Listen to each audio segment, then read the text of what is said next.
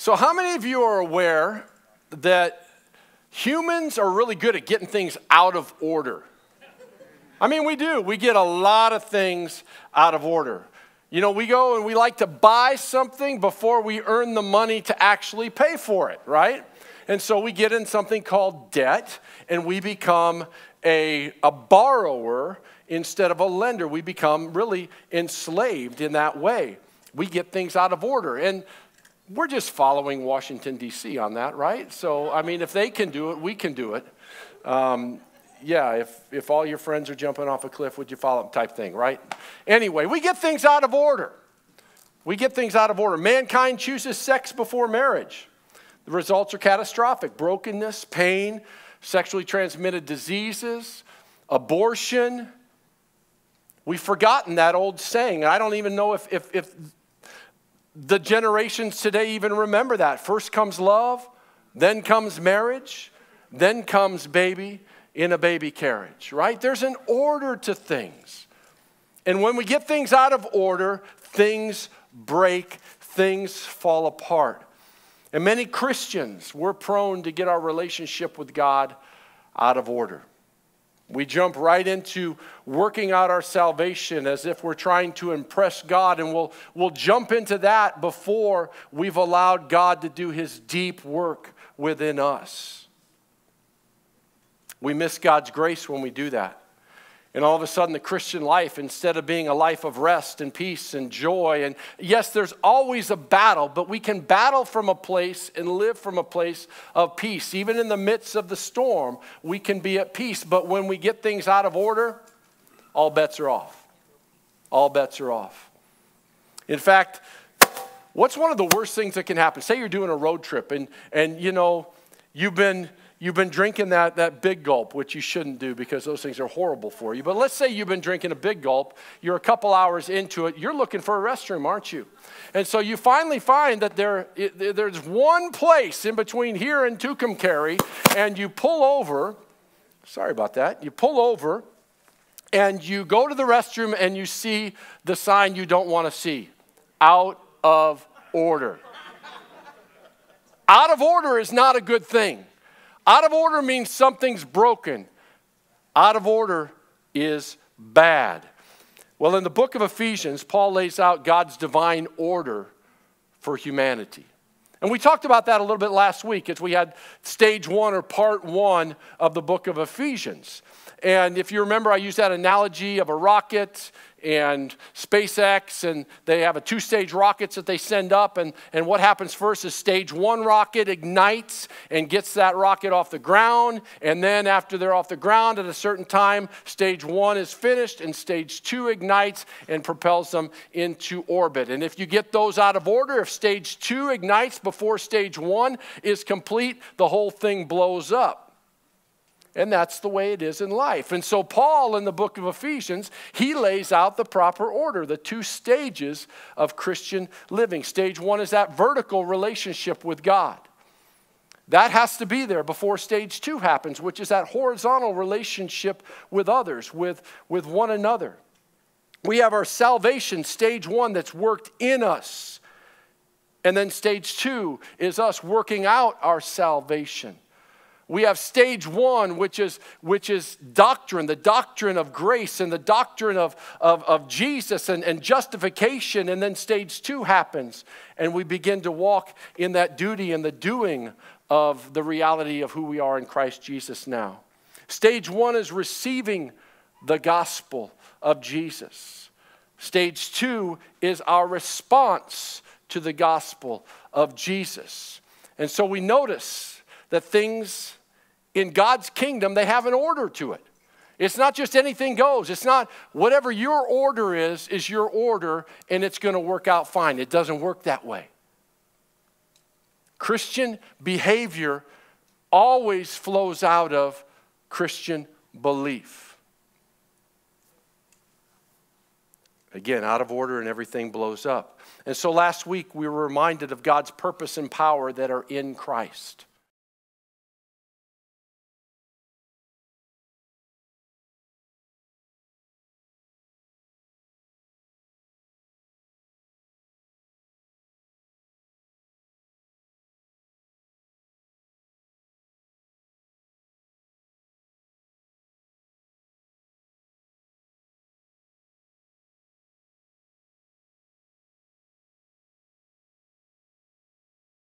Receive it, then we launch into stage two of Christian living. And here we are in Ephesians chapter 4, verse 1, where Paul writes, And as a prisoner for the Lord, then, I urge you. That's a strong word, by the way. I urge you to live a life worthy of the calling that you have received. In other words, I urge you, don't squander God's grace. You have an amazing gift. You've received an amazing gift. Now grab hold of that gift and live it out. Live it out fully for God's glory. Title of today's message is Time to Live for God. Amen? I got a couple amens on that. It's time to live for God. Man, if you've been made new in Christ Jesus, if you're a new creation, the old has passed away, behold, the new has come. And we get to live for God now. We couldn't before. Man, you couldn't do anything right before. You didn't have a chance before. In fact, you were an enemy of God before. But now, because of what Christ has done for you, you're a saint. That's what Scripture calls you. And we can live for God. So if you've embraced the gospel, then it's time to embrace unity. And because we have unity with God, we can have unity with one another. And so this is interesting. This is the first thing in the book of Ephesians that Paul goes to after that vertical relationship. The first thing in the horizontal relationship he mentions is unity. Check it out here in verse 3 of chapter 4. Make every effort to keep the unity of the Spirit through the bond of peace. In other words, because you have unity with God in Christ, now have unity with one another. The first step in Christian living unity with one another. We're on the same team. Look around. We're on the same team. In fact, we're in the same family now. And even if we don't agree on all doctrinal things, pre trib, post trib, ah, post, pre, all, whatever it may be, even if we have differences in doctrine, we can and we are called to maintain the unity of the Spirit. The unity of the Spirit. So the church is made up of a whole lot of different people. Look to the person next to you and say, You're different. Y'all are different. Y'all are different. This is a whole room full of different people. But stage two of Ephesians says this about us, underscores the fact that we're one. We're different, but we are one. We're on the same team. In fact, this word one is, is really important here in chapter 4. In fact, it's really important throughout the Bible. Check this out in verse 4 of Ephesians 4. There is one body one spirit, just as you were called to one hope when you were called. There's one Lord, one faith, one baptism, one God and Father of all, who is over all and through all and in all. There is one. There is one. There is one. I, got this picture this morning as I was thinking about this passage of Scripture in particular about, about there's, there's one body, one spirit, one Lord, one faith, one baptism, one Jesus, one Savior, right? And it, it's kind of like this there's, we're all these different people. We're all messed up. We all got our issues, and we're all just going through life. And all of a sudden, Jesus shows up. Here he is. Just say that this podium right here, this table is him, right? And here he is. And we're all just, we're orbiting around, just messing up, doing whatever. All different kinds of people from different walks of life. Man, we look different, we talk different, we act different. But all of a sudden, he gets our attention the one gets our attention and we turn to him. And in faith we respond to him. And all of a sudden all these different people because of the one become one in him. We all become one in him. And so here we are today. A whole lot of different people you just looked at the person next to you and said you're different. But we're one because of Jesus. And, and there's a couple things I thought about this, about, about one. it's not one and done, by the way. There's a lot of people, I'm telling you, and I mention this from time to time, that think, you know, it's just Jesus and me. I got Jesus, that's all I need. That's not biblical, y'all. It's not just Jesus and that's all. It's not just one and done. It's like a buy one, get one type thing with God. It's like you get Jesus, but then you get his family as well. It's not just you and Jesus. It's you and all these different people all around you right here in this room and beyond and beyond. Look, here you go. When Seth marries my daughter Faith, Seth, you're not just getting that beautiful young girl there, you're getting our whole family, brother. You're getting all of us. You're getting us all, man. And that's how it is with, with the Lord, right? We get Jesus. He's our Savior, man. He's, he's the prize. I mean, oh my goodness. But, but, but we get his whole family as well. And sometimes you go, but I don't want that. But, but God knows you need that. We need Jesus and we need God's whole family. We're in this together. We're one in Christ and we're called to embrace our new family, God's family, with love. But here's the deal just because we're one body doesn't mean we lose our individual flair. Look to the person next to you and say, You're different. Say it again, right? You're different, and you're still different. We're all still different. We're one in Christ, but we haven't lost our individual flair. We're still who God made us to be. You see, unity is not uniformity. Unity isn't uniformity. I don't want a bunch of Erics around here. That would be really hard. I'm hard enough to deal with. Amen. I got a whole bunch of amens on that. I set that one up. So, not everyone's the same. But everyone is needed, okay? Not everyone's the same, but, but even people like, we're, we're all needed, okay? We're all needed. Paul puts it this way. This is in Ephesians 4:11. It was the it was he, speaking of Jesus, who gave some to be apostles, some to be prophets, some to be evangelists, some to be pastors and teachers. Why? To prepare God's people for works of service, so that the body of Christ may be built up until we all reach unity in the faith and in the knowledge of the Son of God and become mature, attaining to the whole measure of the fullness of Christ. Then jump into verse 16. From him, the whole body, joined and held together by every supporting ligament, grows and builds itself up in love as each part does its work. Are you in each part? You are in each part. You are. It's a reminder we all benefit. We all become stronger when we're all coming to the table, the family table together, and operating in our gifts. When we're being who we are, saying what we know, and giving what we have. We're better when we're all doing that. In fact, I want to make a few statements. You won't become mature in Christ all alone, just you and Jesus. You won't become mature. Paul just said it.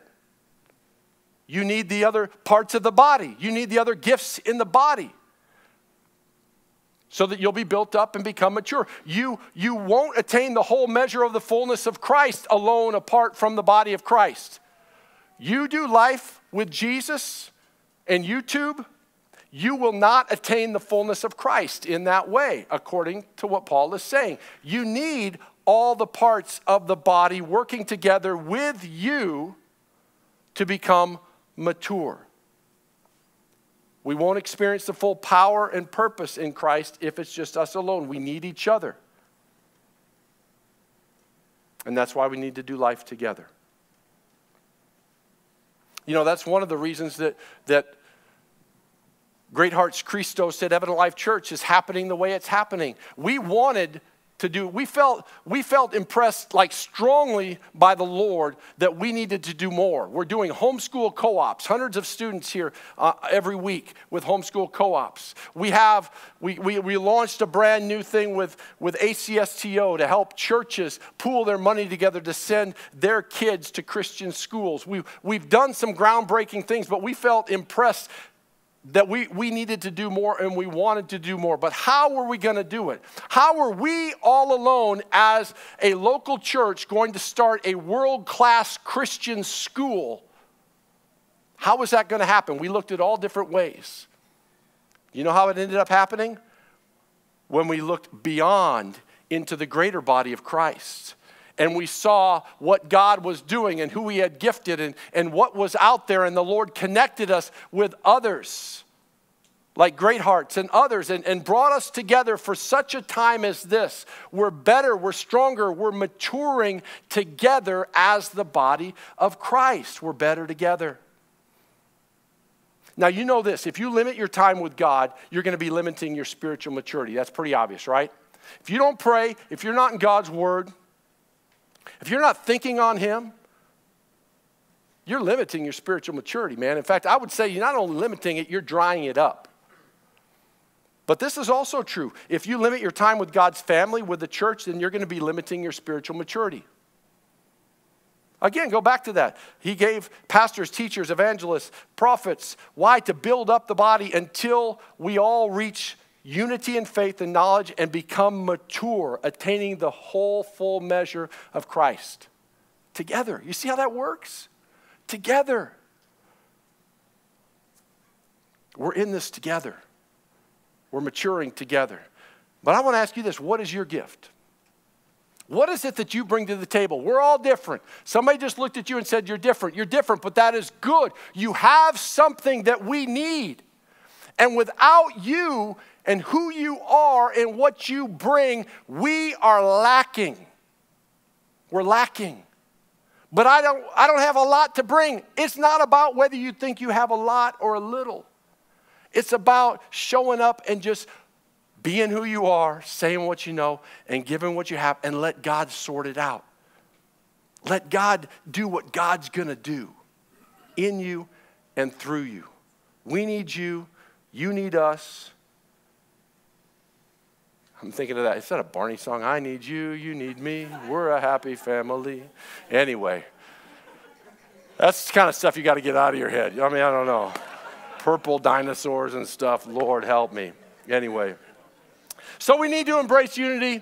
Paul said it later in, in, in, another book in Romans. He said, Though we are many, we are one body in Christ. So, point number one is as we're launching that second stage and, and we've been made new in Christ, we've embraced grace and, and we have salvation by grace through faith in Christ alone. And, and we're new creations in Christ. Now we're launching into living for God. Embrace unity, number one thing that Paul mentions in Ephesians. Embrace unity. The second thing is, is that we need to embrace change. If you have unity with God through Christ, if you if your life is brand new in Jesus, then you better be ready to embrace a whole lot of change. How many of you love change? How many of you love change? I got like two hands, maybe three up in the room. I like change. I don't know if I love it, but I like change as long as I want change. You know what I'm saying? But, um, but I'm pretty good with change typically. Um, but if you're a follower of Jesus, you got to embrace. You got to be you got to be ready for change. Because here's what happens I'm going to just say it, everything changes. And now look back at yourself before Jesus. I hope you want everything to change because you were pretty pathetic. You know what I'm saying? You were pretty lost. You were pretty desperate. You were, you were going to hell in a handbasket. We all were. I was. It was not a good situation. And, and when, when, when I needed change, I didn't need a tweak. I needed like wholesale change in my life. I needed everything to change. And God is really good at changing everything. God doesn't do things halfway, He doesn't just throw a little bit at it. He went all in, He went to the cross, He spilled His blood for it. And when you embrace that, you're embracing wholesale change in your life. And that's a good thing. I was going to call this point the Christian's new groove, kind of like the emperor's new groove. I mean, there's change. We got a whole new way of living. We think different. We act different. We, we talk different. We change. Here's the deal you hear this about Christians like, hey, come as you are, right? Come to Jesus as you are. I'm going to tell you what, if you sincerely come to Jesus as you are, you you will change. Nothing will remain the same. Nothing will remain the same. Don't come to Jesus and expect to remain the same. Come to Jesus and be ready to be changed from glory to glory. I want to tell a little story here. Hang with me. Hang with me here. So, I, in high school, this is my freshman or sophomore year. I don't remember which one it was. I'm getting a little old right now. But one of those two years in high school, I ran cross country. Y'all know what that is, right? That's like long distance running. And you're looking at me going, why did you do that? I, it was insane. Let me look at me. I'm built not to run long distance, I'm built to run into people. Right? That's what I'm built for. I'm built to run into people, but I thought I'm going to run long distance instead. And I was horrible at it, by the way. After that, I played football and I did what I was made to do, and that's run into people, right? But anyway, so there's this year that I ran cross country, a whole season of cross country. I was horrible at it, by the way. It was bad news. I was, it was, it was a practice run. We were training, and it was like a five mile run. And I don't know. I shouldn't have gone the run. I ate something for lunch and it just was not agreeing with me. It was a bad situation. I'm a mile into the run and I'm just going to say it. I soiled my drawers. You know, I mean, maybe y'all have never done that, but there's a point in life sometimes where you just can't stop something. You know what I'm saying? And this was one of those cases. I'm off a mile away from the school, and this happens to me. I mean, it was a, a young man's worst nightmare. Anyway, it wasn't a big deal because I was like at the back of the, the run anyway, because that's, that's how good I was at it, right? And so I just stopped running. I turned around and I made my way back to, back to the school. And listen, when something like that happens, you don't just, you know, clean those drawers up and put them back on another day. It was one of those things where I threw them away. They were done, they were unredeemable. You know what I mean? Jesus can redeem anything, but I was not going to let him try to redeem these shorts. It was what it was. And here's my point, y'all. We've all soiled our lives. Our lives have been soiled. We, we we have torn up, dirty, bloody, stinky, soiled lives, and, and life has taken a toll on us, and it's time to change our clothes. But not just kind of like wash them up and, and put them back on. Paul says this in Ephesians 4:22, you were taught with regard to your former way of life to put off your old self not just control it, not just make better, not just tweak your old self and, and to keep your old self around, you know, for, for laughs and giggles. No, you were told to take uh, to put off your old self, which is being corrupted by its deceitful desires, and to be made new in the attitude of your minds. And then to put on your new self, created to be like God in true righteousness and holiness. You see the analogy Paul's using here? You see the picture that he's painting here? We have to reject those basic, that old fleshy and worldly stuff and assumptions and ways of thinking and living that brought us so much trouble. We got to take it all off, remove it, get rid of it.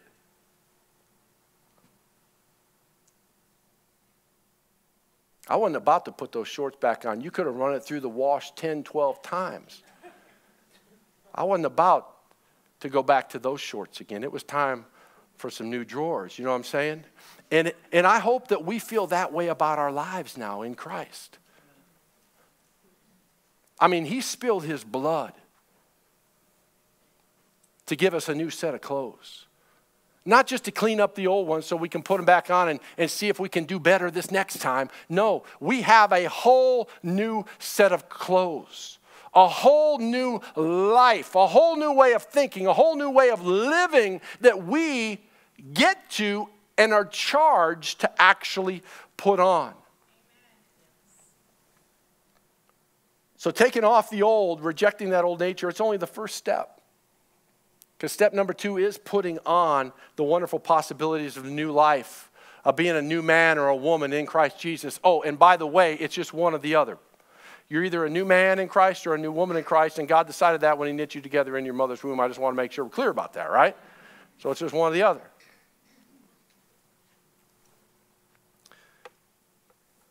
But we have to put on the new humanity, which is being made in the, into the image of God, which is incredible.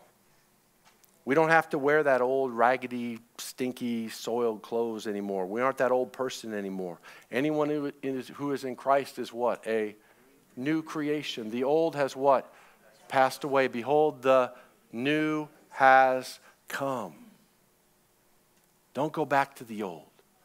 Don't put it back on. Oh, but it's cleaner than it used to be. It's still the old. Put on the new. Put on the new. We have a new set of clothes given to us from heaven, new garments of praise, garments of holiness, garments of peace and righteousness and joy in the Holy Spirit. Man, that's what God has given us as His children.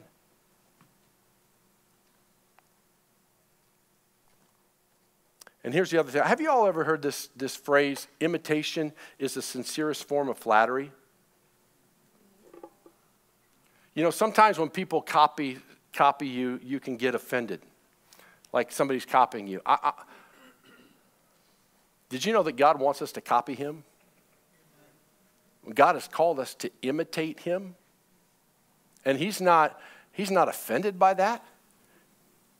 He's actually flattered. He's blessed. He's called us to do that. I got this little story. So, so back in the day, we, we were running with, with some family friends, and, and we had our two older boys Jake, our oldest, who's 27 now, and then Grant, who's about to turn 25, but, but they were just born. So, so Jake was born, and, the, and these friends that we were running with, they, they, um, Jake and Grant both were born, I think, by this point, but, but the, the friends we were running with, they had their first boy, and, and they wanted to call him Jake. They wanted to name him Jake. And so they were like, well, is that going to be okay with the Joneses? I mean, we're kind of just copying their name, but we really like that name. We want to call our boy Jake. And so they did. And that was whatever, right? But then they have a second son. And guess what they want to call him? They want to call him Grant right? And so then it got a little awkward and they were a little worried and wondering, are they going to be okay with this? And we're copying them. And, and then they were thinking, well, we probably won't be their friends in a couple years anyway, so it really doesn't matter. And well, they're still our friends. And, and we didn't take offense at that. It was flattery. It was like, that's totally cool. And what? We don't own those names anyway, right? Check this out. Check this out. Here's where I'm going with this Ephesians 5. Be imitators of God. What's this new life look like? How do we live this new life? Imitate God. Be imitators of God, therefore, as dearly loved children, and live a life of love, just as Christ loved us and gave himself for us as a fragrant offering and sacrifice to God. The sincerest way to honor the Lord is to imitate him. And the primary way that we imitate God is through love and by love. So changed by His love that we love others the way that He has loved us. Now, here's one of the ways in Ephesians 5, just a few verses later, that Paul says that we can imitate Christ. Here's one of the ways. In verse 8, for you were once darkness but now you are light in the Lord. Live as children of light. So let's just stop right there. One of the ways that we can imitate God, one of the ways we can honor God is to live as those new creations, to live as those that have been rescued out of darkness into the marvelous light. That's one way we honor God and one way we imitate Him, right? And then it goes on for the fruit, and Live as children of light, for the fruit of the light consists in all godliness, righteousness, and truth. And find out what pleases the Lord. I wonder, do you spend time doing that? Do you have some time carved out in your day, in your week, in your month? What pleases you, God? Do you ever sit and ponder, what pleases you, Lord? You know, I got a whole day ahead of me. What would please you, God? I don't know, just a thought. Find out what pleases the Lord. And then Paul says this and have nothing to do with the fruitless deeds of darkness, but rather expose them. How do we imitate God? By having nothing to do with the fruitless deeds of darkness, but rather exposing them. That's one of the ways. What does that mean? It means that we shouldn't participate in sinful stuff. I'm going to dive into this a little bit. Because I think, that, I think we need to talk about this as the body of Christ right now. It was mentioned earlier in the service. Our world's pretty messed up. Y'all know that? It's pretty messed up. It's pretty dark right now. Paul says has nothing to do with the fruitless deeds of darkness, but rather expose them. Look, we shouldn't participate in sinful stuff, and we know that. As Christians, we understand we shouldn't participate in things like abortion. We shouldn't participate in human trafficking. We shouldn't participate in gender reassignment surgeries. We, we shouldn't participate in drag queen story hours or whatever it might be. You know, the, go on and on and on. We, but what about supporting these kinds of things? Have nothing to do. It doesn't say don't do the fruitless deeds of darkness.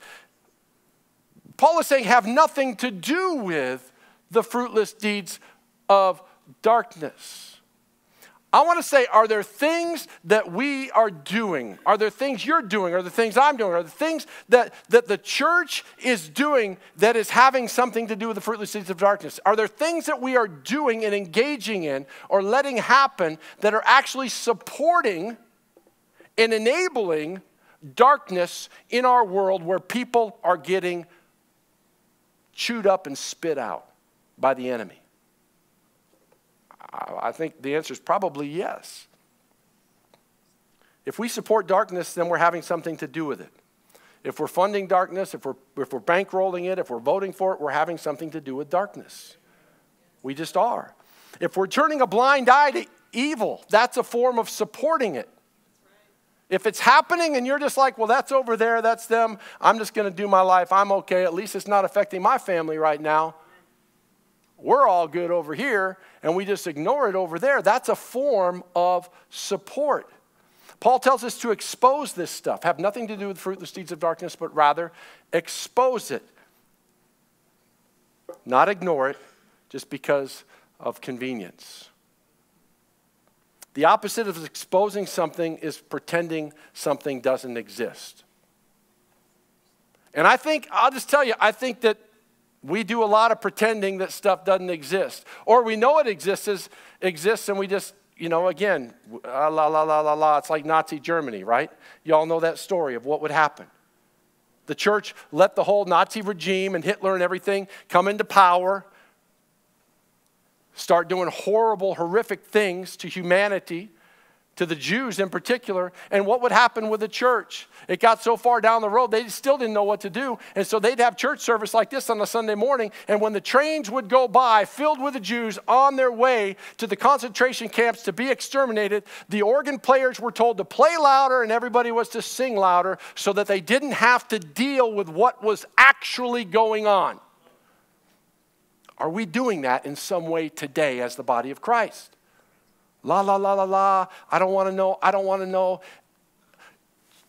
Whatever. I mean, are we doing that? I, I believe we are. We have some tough decisions to make. And I've been wrestling. I tell you, every week, I wrestle with this all week long, and I just bring you all along with it so I, you all can share in my pain and my frustration and just that, you know what, walk this out with me, all right? Walk this out with me. Because listen, I've been wrestling with this all week long. We got some tough decisions to make. Will we support companies and organizations that are promoting and funding evil? No. Well, are we though? I think we are. I mean, come on. I'm going to throw some names out there, and we should throw names out there, and we need to do better at this. Target, for instance.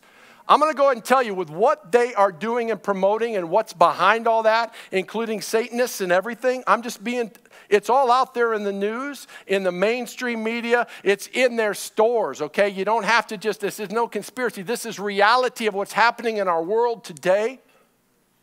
If you shop at Target, you are giving them their mo- your money, you are funding perversion. I'm to just call it what it is. Oh, but they're next door and I like it. It's a cleaner store than Walmart. You know, I feel safer when I go to Target. Uh, what are you funding?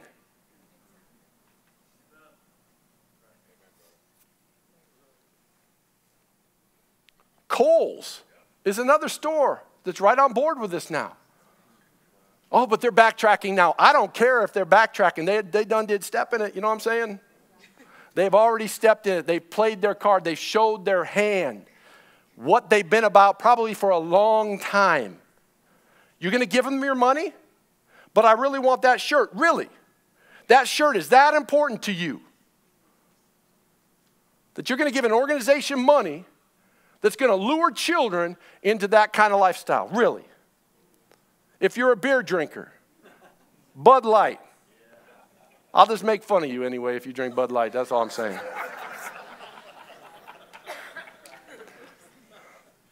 How about this one? Public schools and universities. For decades, decades, they have been perverting our children for decades. And we, we give them money. Oh, it's just our taxes. We don't have to give them our tax money in Arizona. We can turn that money and we can give it to Christian schools instead. You don't have to do that. You don't have to do that.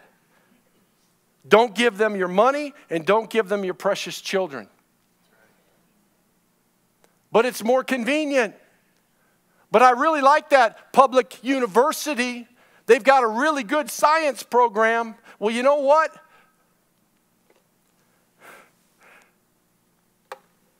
We know a lot more today than we knew two, three, four, five years ago about what's really going on behind the curtain. Okay? This world has changed. It's been changing, and we know now how much it's been changing. Are we going to la, la, la, la, la? I don't want to know. I'm going to pretend like it isn't and keep supporting and coming alongside of this stuff? Or are we going to be the body of Christ who has nothing to do with the fruitless deeds of darkness, but rather exposes it? Jesus had nothing to do with the fruitless deeds of darkness, but he exposed it and then he turned people to the light. He turned people to salvation through himself, to the kingdom of God, to the better way, to God's way. That's what we should be doing as the body of Christ. I'm wrestling with some stuff right now. My wife doesn't know it. We haven't talked about this because I'm dragging my feet, but we got some decisions to make. We all do. It's time to put the big boy pants on as the body of Christ. It's time to make real decisions, to walk the talk. You know what I'm saying? We got to walk the talk. Therefore, come out from among them. This is 2 Corinthians, not Ephesians, but, but 2 Corinthians 6 17. Therefore, come out from among them and be separate, says the Lord. Do not touch what is unclean, and I will receive you. We got to come out from among them. And here's what the, the, the word the Lord gave me this week stop living by convenience and start living by conviction. It's not easy, it's hard, it's inconvenient, right? But we have to Stop living by convenience and start living by conviction.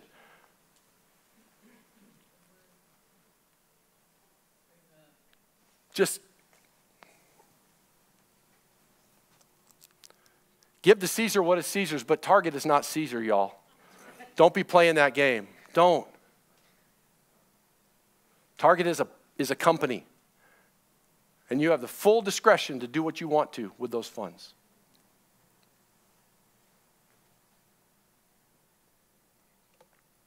Finally, and I'll, I'll hit this one quickly because y'all are going to read all this, right? That's the whole Mission 27 deal, right? You're going to read the scripture yourself. You're going to you're going to let God just illuminate it because that's the key right there is that you're in it. Point number 3, embrace love. So we embrace unity, we embrace change, and we embrace love. In chapter 5, Paul gets really practical. He lays out what Christ like love looks like in the real world in real relationships. And he starts with the most important human relationship on this planet, and that is marriage between one man and one woman, as somebody said earlier in this service. Amen? Amen? And he talks to husbands and wives about love and what, what real love looks like. And so you have a wife who follows Jesus. Here's how she, here's how she shows her love to her husband. She's called to respect her husband and allow her husband to become responsible for her. And he goes on, and, and the husband is called to love his wife and to use his responsibility not for his own gain, but to lay down his life and his own agenda instead of prioritizing himself. By the way, Ephesians 5 talks about marriage. It begins with submit to one another out of love for Christ, by the way. It's mutual submission. It's all underlined, underscored, and lived out in mutual submission. No husband is the boss of the wife. Get that out of your head, okay? I can go on and on about teaching about this, and we'll do that sometime. But here's the deal. Here's the deal. If you, if we as married people would just love one another the way God has told us to love one another in Ephesians 5, your marriage has a 100% chance of success. There's no way it's going to fail. Because you're living out of the love of Christ and you're extending that love God's way to your spouse, and vice versa, both ways. If it's mutual both ways, mutual submission, I mean, it, it, starts to fall apart when one of the parties just decides to abandon it. I get that. That's a whole other situation. But if you have two God fearing, Jesus loving new creations in Christ that have decided, I'm going to love my spouse like Christ has told me to love her, to love him, then you're going to have a great marriage. It doesn't mean that things won't be hard. It doesn't mean you don't have to work through things. That's just life. Marriage is one of the biggest sanctifying, you know, places in the entire world. Can I get an amen? amen. Yeah. And the kind of marriage that, that, that we're talking about here in Ephesians 5 is the kind of marriage that's actually reenacting the gospel story. It's displaying Christ like love. Husbands' actions are like those actions that Jesus has for his church. Men, you're called to lay down your life at your own hurt but I want to do this. If it's going to hurt your wife, you don't do it. If it's not loving to your wife, you don't do it. You don't do it.